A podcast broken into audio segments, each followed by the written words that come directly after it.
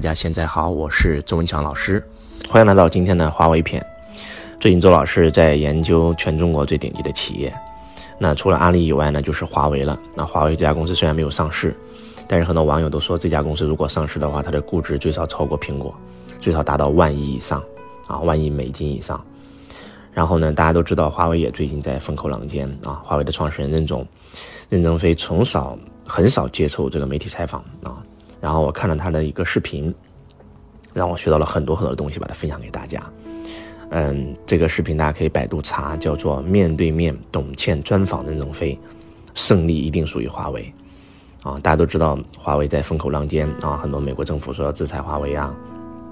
包括孟晚舟事件，然后包括这个美国很多的这种法律禁止这个美国最顶级的芯片制造商再给华为手机，再给华为的。的这个公司供应高科技的这个芯片啊产品，就在这个时候，然后央视的这个记者采访了任正非，那任总很少接受采访，接受采访有一个要求，他说我一定要大谈教育，你要允许我讲教育，不是说你想采访我什么就是什么，你要给我一个讲自己心声的机会，我才接受你采访。然后呢，两次采访他，他都在讲教育，他告诉我们所有人说，教育才是国之根本，如果。我们今天优秀的人都不愿意做老师，那未来我们的孩子会怎么办？我们就会培养不出乔布斯，培养不出比尔盖茨。我们如果说呼吁更多更厉害的人去做老师的话，才能够孵化出更优秀的学生。啊，一直在讲教育。这个时候，董卿还问他说：“那，呃，是因为呃你呼吁国家做教育跟您企业有关吗？您是企业缺人才啦，希望这个国家培养人才以后为你们这个华为公司所用吗？”任正非说没有啊，我公司不缺人才啊，啊，俄罗斯最顶级的人才，德国最顶级的人才，然后美国最顶级的人才全在我公司打给我打工，我不缺人才啊。董卿就问他说，那那您为什么要操这个闲心呢？他说因为我爱国啊，因为想让国家更强大呀。嗯，任正非真的是已已经是一位老人了啊，讲话的朴实真的是让我潸然泪下啊。当董卿讲到。那现在您公司已经到了最危机的时刻，您还在关心这个？然后任正非说：“没有啊，我公司到了最好的时刻啊，怎么会最危险的时刻呢？”啊，孟晚舟，那那，你你你的女儿孟晚舟现在还在被这个监禁的状态，您怎么考虑这个问题啊？啊，任正非哈哈一笑，没关系啊，他准备读一个狱中博士出来，啊，在狱里读个博士，啊，再学习几门课，非常好啊，啊，美国以为抓了抓了我们家一个人，我们就会影响公司发展，那不可能，我们公司只会做得更好。啊，然后董天又问他：“那美国如果不给咱供芯片，咱华为手机怎么办？”任正非说：“我们早都已经料到美国会有这一招，所以我们在十几年前就提前布局，我们自己生产的芯片远远超过全世界最顶级的科技，不单是在五 G 技术上我们超过它了，其实在半导体芯片的制造上，我们也达到了跟美国最高的水平。啊，我们有一家公司叫海思，啊，海思瞬间变成了整个民族的英雄。啊，我们自己。”国产能够做出最高级、高科技的芯片产品，那，董卿就问他说：“海思这个是英雄吗？”然后任正非说：“当然是英雄，我们在十几年前就已经布局了。其实我们早水平已经超过美国，但是我们之所以不用，是因为给美国供应商一个面子，因为我们毕竟合作了这么多年。其实如果他不给我们供货没关系，只会让我们成本更加的低，给用户提供更好的产品。就是全程啊，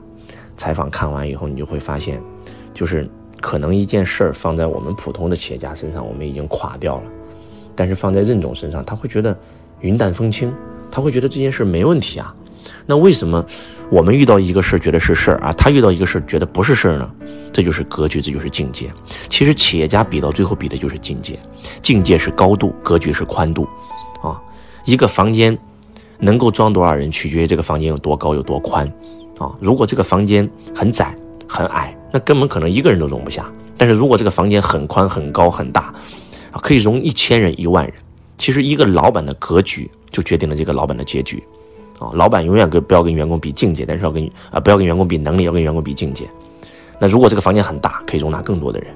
所以你的格局和境界决定了你的企业能走多远，能做多大。在任正非身上能够看到，真的是民族企业家的那种格局和境界。啊，当董倩讲到，那如果咱们这个五 G 技术现在已经几乎成为了行业标准最顶级的，啊，然后这个如果真的跟美国开战，那您愿意这个跟跟跟美国公司共享技术吗？然后任正非说：“当然愿意了，五 G 不是我的，是全世界的，啊，我们从来没有想过跟美国开战，我们想到的就是包容，就是合作，就是创造，甚至我都准备，这个，当时做芯片的时候，想把海思啊卖卖掉，啊，我们因为因为因为因为我们知道，希望我们拿出这个技术跟全世界做共享，这个技术不是我们华为的，属于全世界人民的，就它的格局远远在，远已经突破了国界啊。”包括讲到华为手机的时候，他讲到，不要因为拿爱国绑架我们的民众，非要让别人买买华为。你可以买苹果啊，人家的技术做得好，你就应该买，就应该向别人学习啊。我觉得这才叫大格局、大梦想、大境界的人。如果你是一个企业家或者是一个创业者，你一定要百度搜这个视频，啊，这个面对面董倩采访任正非专访的视频，真的他会他讲话会瞬间拉动你的格局和境界，让你会发现为什么华为能做到今天，啊。这个互联网那么火爆的时候啊，，f a c e 那么火爆的时候，金融那么火爆的时候，你看任正非在做什么？房地产不投，金融不做，公司不上市啊，然后互联网也没有参与，就是认真的做好自己的技术。其实真的有时候我们成功，就是因为我们抵不住诱惑。很多企业死就死在多元化上，用。马云的话来讲，轨道嘛，你的使命就是你公司的轨道。你的轨道是什么？凡是偏离轨道的，到最后都会失败。所以我觉得，真的是我们今天处于这个社会啊，真的就是放弃有时候会比拿起更重要，真的是这样。要懂得敢于放手，就是就是专心致志做好自己的事儿，不要被眼前的东西所迷惑了。就像我们今天。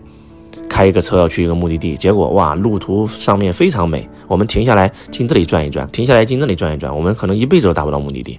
啊！但是我们心无旁碍，就是一路向前，那到最后就一定能够成功，成为这个世界最顶级的公司。真的是向华为学习，真的让我特别震撼啊！因为华为跟阿里一样，也是一家以组织文化驱动的公司，是一个以使命驱动的公司。啊，我们很多公司是以利益驱动，是以营销驱动，这种公司都不会长久啊。以产品驱动，那当然也非常好，但是产品好就非常好。如果产品不好，这家公司会瞬间结束。百度就是一家以营销驱动的公司，啊，这个，呃，腾讯是一家以产品驱动的公司，而阿里是一家以组织文化驱动的公司。那华为，那就更高一个级别，是以使命驱动的公司。然后文化组织架构，他们做的也非常非常好。觉得我们这些小企业之所以小啊，就是因为没有这个东西，缺少这个东西，真的没有找到自己的优势，自己的绝对优势。而且不是说我们企业做大了需要企业文化，而是有了企业文化我们才能做大，真的是这样。从华为创立，这个从任正非创立华为的那一刻起，就已经决定了起点，就已经决定了终点，起心动念就已经决定了你能走多远。真的是这样，周老师最近这个研究这些最顶级的民营企业，我真的是发现，这个老板的创始人的发心啊，真的太重要了。我们这个纵观中国培训界，曾经有很多行业最顶级的公司，都做得非常非常大，一年做几十个亿的，太多了。但是到最后为什么会一一陨落？其实就是那份发心变了。刚开始做培训是为了帮助客户，成就更多的人，他是有使命、有愿景、有价值观的。但是做着做着，哇！我要做大，我要开几百家分公司，我要赚钱，我要增加业绩，我想上市，到最后走偏了，就陨落了。真的是这样，走着走着，把初心给整丢了，把自己最宝贵的东西给整丢了。所以不忘初心，方得始终。我真的是看到了这个行业的弊病，这个行业为什么这个没有一家公司能够坚持，能够做个二十年、三十年、四十年，能够能够真真正正的成为行业品牌。就是因为发心，啊，所以，